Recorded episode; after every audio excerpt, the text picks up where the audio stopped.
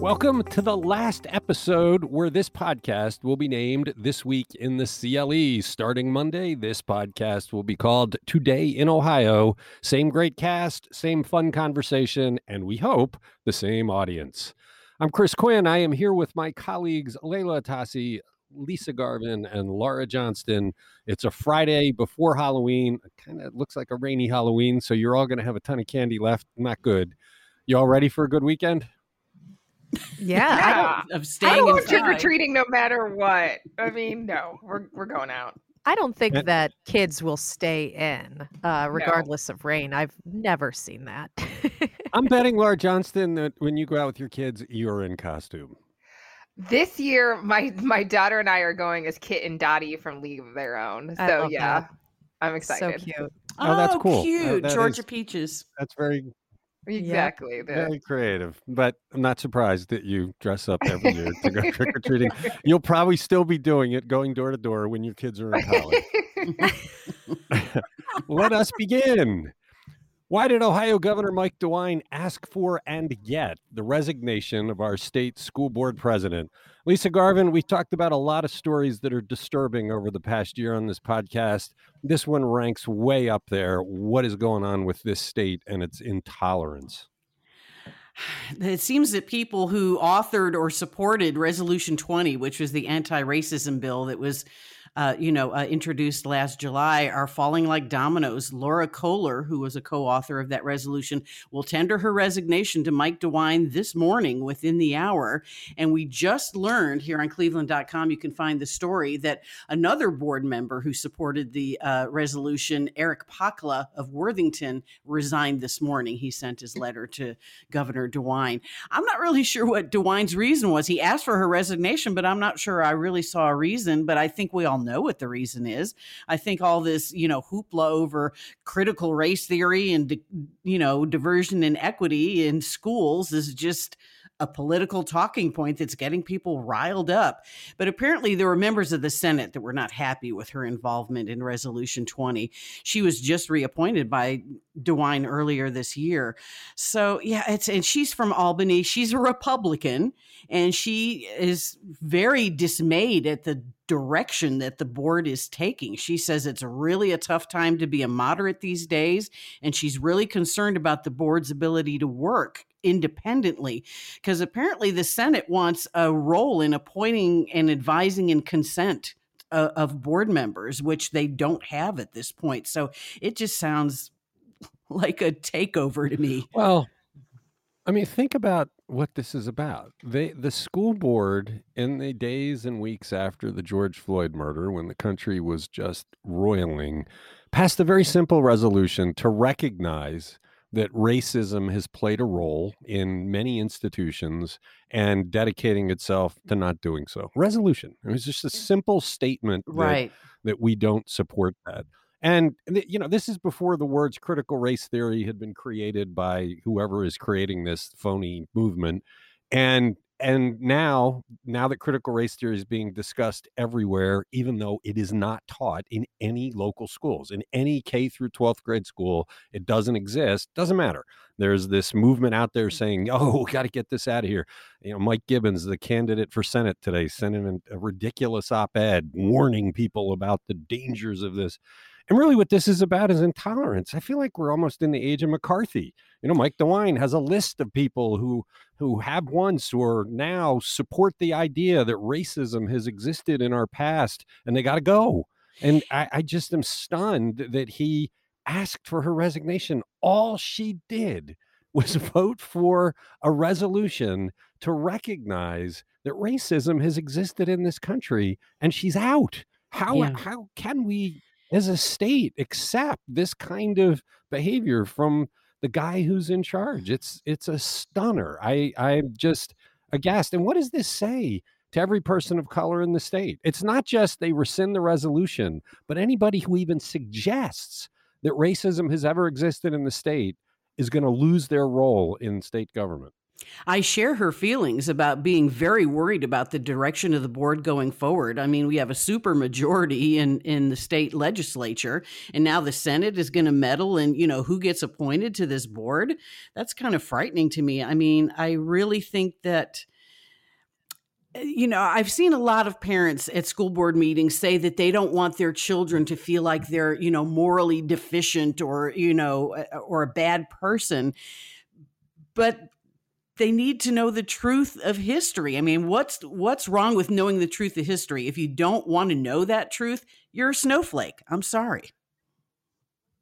Well, and nobody is suggesting that we tell children you should feel guilty about this. It's the idea that those who don't learn history are are damned to repeat it. How sinister is it that the Senate President Matt Huffman is insisting on interviewing these people who are on the school board to find out where they stand right. on critical race theory, which doesn't get taught in Ohio schools. That's the big fallacy here. This isn't a thing. But but to somehow champion the base and get people all riled up about something that doesn't exist. It's I'm telling you, it's like communism in the 50s. You know, we're we're surrounded by communists. I have a list of communists. They're all over the place. This feels exactly like that. It does. It does. And I guess the Senate will be weighing in on the new superintendent of public education, a job that's that's currently open.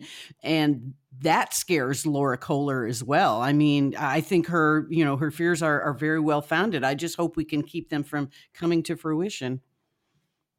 Can well, Tassi, I've heard from a bunch of readers that that are worried that they're going to s- mistakenly cast votes for candidates that are championing the critical race theory nonsense. They're they're just worried because we had done a directory on some of the districts of how the candidates break down and the others people live in other districts clamored help us we don't want to elect this right. kind of person we want people dedicated to sane education so we have stuff popping now right we had a lake county guide yesterday we got others coming we do, we do. We're we're looking at Summit. Um, what else? Lorain County.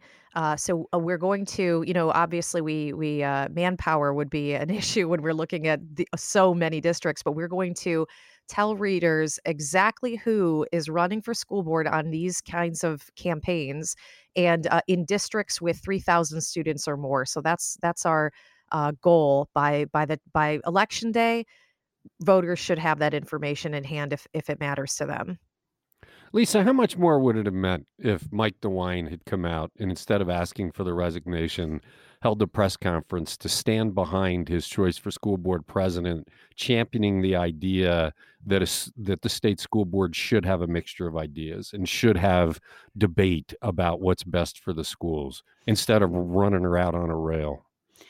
I don't know if it would have made a lot of difference. I mean, uh, at this point, I don't think it would have made any difference if he'd had a press conference. I, I just don't. I think he's hiding. I don't think he wants to talk about this.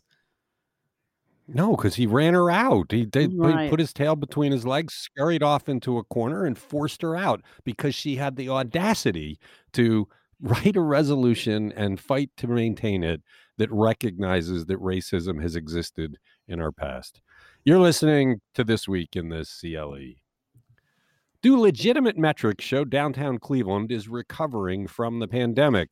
Laura Johnston, we talked a bit about this a few weeks ago, a month ago, where there were claims that that downtown was coming back, and we threw the flag. It's like, where are the numbers? Where is anything other than your anecdotal information?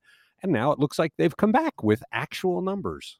They do have actual numbers, although I really love Eric Heisig's headline Downtown Cleveland is recovering well from effects of COVID, according to agency that promotes downtown Cleveland.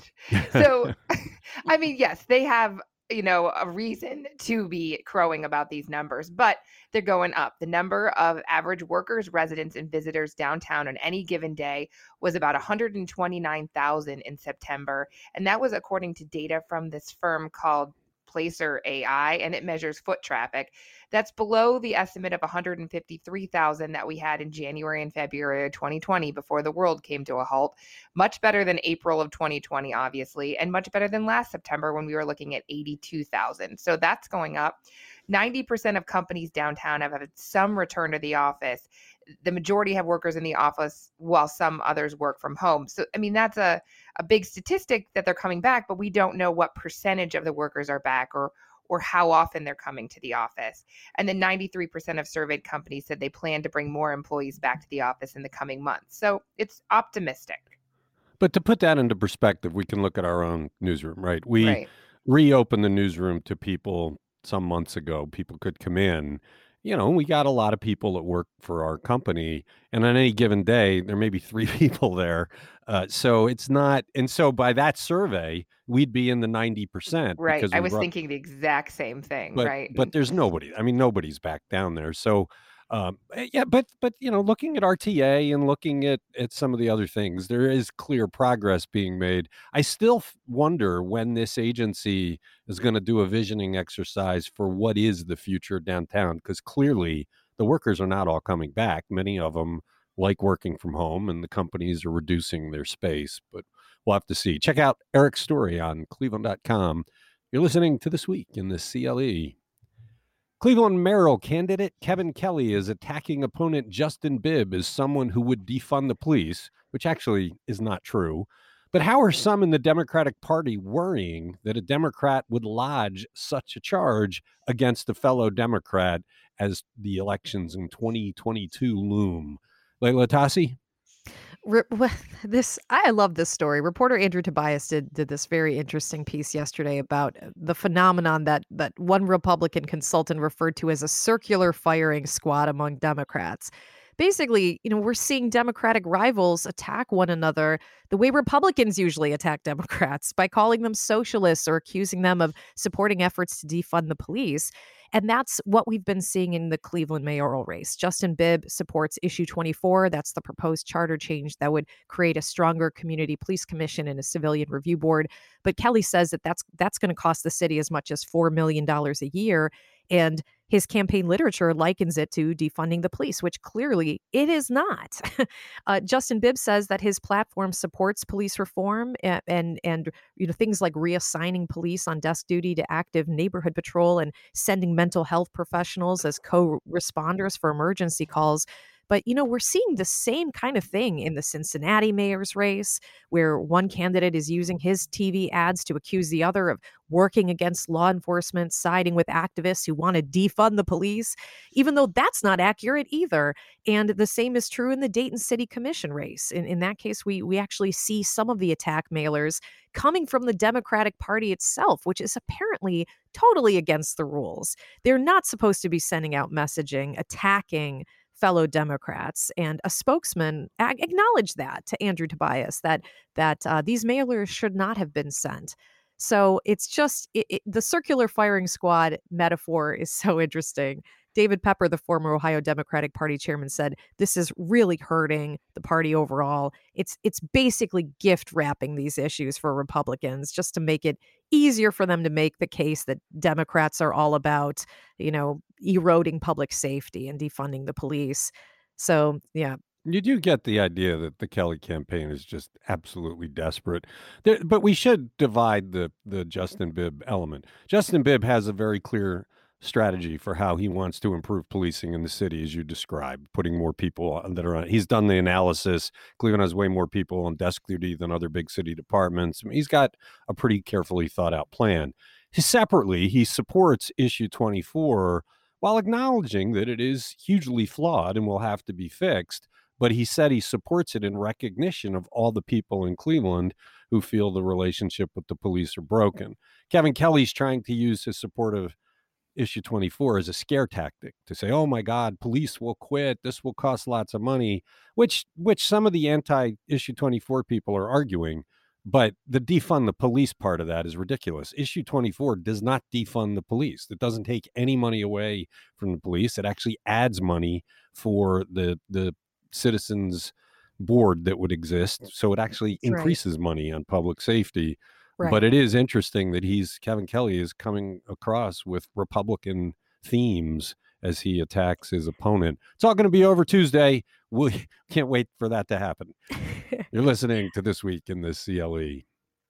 So, is it official now? Will three Republican members of the Ohio Redistricting Commission, chosen to serve by a constitutional amendment by the voters, have done absolutely nothing to draw new lines for both the legislative and now the congressional districts. Lisa Garvin, we've talked about the abdication of their duties by these three Republicans, but the fact that voters mm. changed both of these processes in large numbers and they haven't done a thing as prescribed by the Constitution, I don't think any of us saw that coming. The abdication of their duty is now complete after yesterday's meeting. The there was no map for them to re- consider or approve.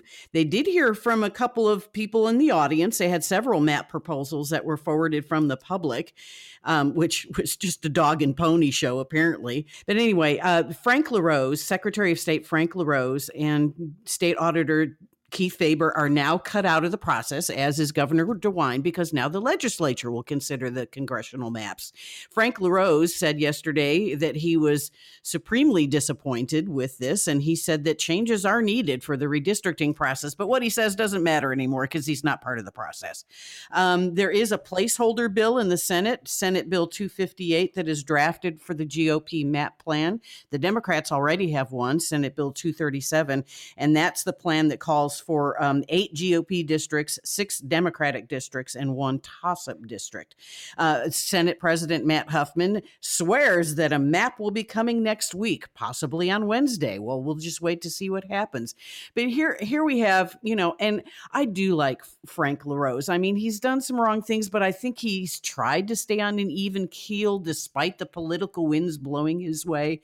But now, you know, he's cut out of the process. And I, I, I just, uh, you've given me stories today, Chris, that have angried up my blood. This just makes me angry. Leila and Laura, wouldn't you love if our workplace worked this way, where you just chose which of your prescribed duties you could ignore? Oh, does that mean oh, it doesn't work that way? Together the newsletter anymore? I mean, wouldn't it be great if it's like, yeah, I, you know, I know I'm paid to do that, but I'm not, I don't want to do that, so I'm just going to skip that. wouldn't that be a great system? No, absolutely not. These guys were tasked by the voters, by the citizens of Ohio, who pay a ton of money into state government to do a job, and they completely dropped the ball. And and Lisa, I get what you say about Frank LaRose, but he dropped the ball. But and Keith they're doing Faber this. dropped the ball. Mike DeWine again has dropped the ball. Laura. It, it, I, they're doing this in in private. It's not like they're they're trying, saying I'm going to you know figure out how to hold a meeting anywhere. I'm going to put out a news release about what's going on. I mean, they're cowed by their party, and maybe they're saying now I'm disappointed, but it's not like you saw them working to fix the system no. for the last two months. They didn't but, do a thing. They, they just sat back and said, "Yeah, there's nothing we can do about it." Mm. I, you know, the Democratic Party in this state is completely broken. They're a disaster. But you would think they'd be taking a lot of notes on what's been going on lately. You know, the, the asking for the resignation of a school board president because of one thing she did to recognize racism has existed, not doing their constitutional duties in one of the biggest, most important jobs there is, which is redrawing these lines. I mean, I would think that that might weigh heavily on voters. We'll have to see. You're listening to This Week in the CLE. How much did Ohio's unemployment system pay out by mistake or because of fraud between April 2020 and June 2021? Laura Johnston, we keep talking about Mike DeWine not doing his job. This is another example of a complete failure of the DeWine administration. It is a staggering sum of money that has been taken away from the taxpayers. Yeah, I think we're gonna have to lump John Husted in there too, because remember all the times he stood up and tell us, told us it was getting fixed. But this is a huge number, three point eight billion dollars between April 2020 and the end of last June. And honestly, most of that was just errors. So we've heard a lot about fraud, but the overwhelming majority of that is just mistakes that people were making 3.4 billion of it either an error by a worker an employer or state officials and then 477 million which is no chump change paid to claims later found to be fraudulent. And that's more than $673 for every ohioan in the labor force which is crazy well, and eh, Keith Faber, the auditor, said it. This is our money. It's the taxpayers' mm-hmm. money, and he said, actually, it's our children's money. Which, if you put it in the, that perspective, if you had that six hundred thirty-four dollars for every Ohioan, and you invested it now, you can make college free for the next generation of kids. no, think about it. That is a staggering sum of money to have just given away by mistake. And again, this is the DeWine administration. This is this is what they've done. They have mistakenly given away billions of dollars, and again, really no accountability. Faber is calling them out, but did you get much of a response from from them? No. No, and and the res- mistakes are, are, you know, head scratching. They it was workers who didn't report their earnings in a weekly claim because they hadn't been paid yet. Employers who were tardy in reporting their employees' wages. Um, the state was basically rushing to get this done. Right, people were out of work COVID was rampant. They needed money, so they weren't really double checking anything. They had this computer system that dates back to 2004 and not enough controls on it. wait, eh, eh, wait, but wait, like the thing you're, you're, saying they were rushing. Tell that to the people well, who waited months to get their to get their checks. Tell that to the people who are on hold on the phone for an entire day not getting answers. I mean, the idea that they're rushing does not really fit with the experience of the anguished people we heard from. No, I agree. And then, so you're wondering who they're paying, right? One unnamed address had 1,400 names associated with it that they paid out. They had 140,000 instances where they sent benefits to someone who was was dead. They also uncovered 86,000 potential instances where the payment went to someone currently in prison. I mean, those are a lot of claims and now people can get them they, they don't necessarily have to pay them back if it wasn't their mistake like if it wasn't my mistake in filling out a form, then and you overpaid me, I might get to keep that money. The the thing too, the, this is the state government which has access to the Bureau of Motor Vehicles database. So you could just do a simple check. Does this person line up with that address on their vehicle registration or their driver's license? And if they do, okay, they pass the test. If they don't, you give it some more rigor. But apparently, they didn't use the resources they had at hand to check. And think about that 1,400 to one address. Seems like that would have been pretty you could easy Google to that. Out. I mean, that doesn't even require a database. Yeah, I can't even pick up an item at Target that I ordered online without proving who I am. it's amazing. It's one of those stories that continues to just make your eyes pop out of your head.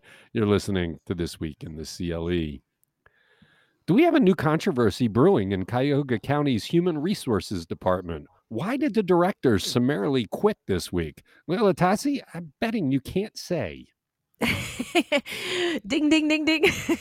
yes, at the moment, it's very unclear why this happened, but the county's chief human resources officer Jesse Drucker abruptly resigned Wednesday. He's only been the HR director since uh, you know June 2020, but um, he emailed his resignation letter to County Executive Armond Budish and Chief of Staff Bill Mason Thursday morning without really providing a reason. In fact, the letter was only one sentence long. It said, I am resigning effective immediately. so, quite obviously, something provoked this. Drucker had presented his department's budget to county council on Monday. He he spoke about the county's trouble in filling vacancies and and talked about potential moves to trim the hiring process from 45 to 60 days down to 30.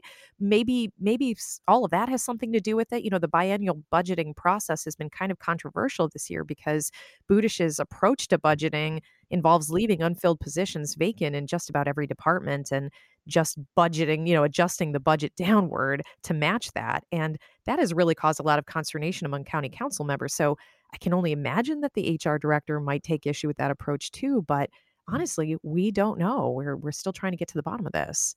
Yeah, you don't quit on the spot without having some provocation. Uh, yeah, and this has been a shaky administration. They do they've done some sleazy things, and the, the we all know the controversial story of Douglas Dykes, the previous HR director. So you just wonder if he was being asked to do something that he just couldn't tolerate. Um, we'll have to see. I hope we get more information. It's a challenge for our new Cuyahoga County reporter, Caitlin Durbin. We'll see what she gets. You're listening to This Week in the CLE. Why was a Russian national in Korea extradited to the United States to appear in federal court in Cleveland? Lisa Garvin, we love tales of international intrigue that end up here in our Midwestern city. Yeah, Vladimir Dunayev, he's a Russian national. He was arrested by U.S. Marshals in South Korea and brought back here to Cleveland. He did a lot of damage here in Cleveland. He was one of the developers of TrickBot, which is uh, a a malware system that's really done global damage, but quite a bit of damage here in Northeast Ohio. Back in 2017, they stole $471,000 from the Avon School District. And then in 2019, they hacked Coventry schools. The Coventry School Dis- District did not lose money, but it cost them $80,000 to fix the damage that was done. And then an unnamed real estate business in North Canton lost $750,000 to TrickBot in 2018. This malware stole, you know, login credentials to bank accounts, personal information, social security numbers. What happened to Dunayev, he got stuck in Seoul due to COVID travel restrictions and his passport ran out in the meantime. He was trying to get a passport so he could get out of there, but then he got nabbed by the U.S. Marshals before he could leave South Korea. So he is here in Cleveland. He's being held here. I don't know if a trial date has been set. Another person has also been charged, 19 year old Alla Witte, who's got 19 charges of conspiracy. She was part of the development team that created TrickBot. So, yeah, it'll be interesting to see that trial unfold here in Cleveland. Yeah, I think we're going to learn a lot about how malware gets distributed, and it'll be a fun trial to pay attention to as they reveal the details of how they got to the bottom of it. You're listening to This Week in the CLE. What does the Ohio Department of Agriculture say that we in Cuyahoga County should and should not do to help stop the spread of the destructive spotted lanternfly. Laura Johnston, it, it's kind of cool that we're getting good good instruction here on how not to destroy the state's trees. Yeah, I know, but I feel like when something like this comes in, like the emerald ash borer, you can have all the quarantines you want, and we're still going to end up with it all over the state. But the idea is to contain these destructive plant pests to the two counties where they've already been found, which is here and Jefferson County. They can spread quickly over long distances if someone moves infested items containing the egg masses. And that means tree branches, nursery stock, firewood, logs, outdoor items. You got to go through a self inspection checklist at this point from the Ohio Department of Agriculture if you want to take it to another county. I mean, it's not like these things will get on your windshield, right? And you'll drive them to another place. It's got to be the, the the cuttings in your yard or something. And who transports that to another place? well, just put it people, in a bag and put it to your curb. Well, I, I, don't know. That might be part of it, but people who are are you know buying a plant from a nursery or um, I was thinking of camp, you know, campfires and camping. You, you know, move if you have your own firewood, you might be taking that to another county, which is a lot of the way that emerald ash borer would spread. So you just got to be really careful at this point because we don't know everywhere that these pests are. Obviously, the original ones was actually found in in I think the east side of Cleveland proper, which was surprising. Like you'd think it would be like out in Geauga County or somewhere, um, or at least in r- more rural Cuyahoga County. But these are really devastating for the grape and wine industry. So we don't want it getting into the you know the Lake County, uh, Ashtabula area where they have wineries and they like grapevines, tr- fruit trees. I don't want them in an orchard. Hops, blueberry, oak, pine, poplar, and walnut. I've been very fatalistic whenever we've talked about these things in the past because I'm not aware of any invasive species that haven't made it. Our opinion director Betsy and Sullivan and I have had some decent debates about the uh, the fish. The what's the flying fish that they keep trying to keep oh, out of Asian right. carp. The, um, yeah, the Asian carp. And, mm. you know, my attitude is, yeah, we can fight it all we want, but they're going to come through. And Betsy uh, hopes springs eternal. and she thinks that if dam. they do the right thing, they can keep them out of there. Uh, and I hope she's right. It's just the history of this country is once they get in, they do the damage. I and mean, what's happened to ash trees is the the evidence of that. It's really quite sad. Uh, I hope this is a successful effort, but from what you can tell so far, everything everywhere they've shown up, they've spread. And you're right, they got into right into the heart of Cleveland, like at 55th Street and Carnegie. And if they're there, you got to figure they're in the suburbs. We just haven't seen them yet. Uh, does anything eat them? Is there any natural predator? I don't know the answer to that. You would think something would would eat them, but the reason they're so destructive, and I mean, they're not a native species, so maybe that will take time to develop its, you know, part of the food chain. Yeah, we ought to train something to eat them. Okay, for the last time, I'm going to say you are listening to This Week in the CLE. Come next week, I'll be saying you are listening to Today in Ohio, except the number of times I screw it up. All right, you guys ready for a whole new new game starting Monday, right? Leila, Lisa, Laura, ready? Oh, yeah, sure, Oh, man. yeah. Bring it. Where's my the good news is you're the good news is you're not going to have to identify yourselves every time you speak because we're no longer dicing and slicing this to serve it up in a different format. So once we say you're here, you can just speak up. Thanks, Lisa. Thanks, Leila. Thanks, Laura. Everybody who listens to this podcast, please come back and hear us as today in Ohio. Have a good weekend.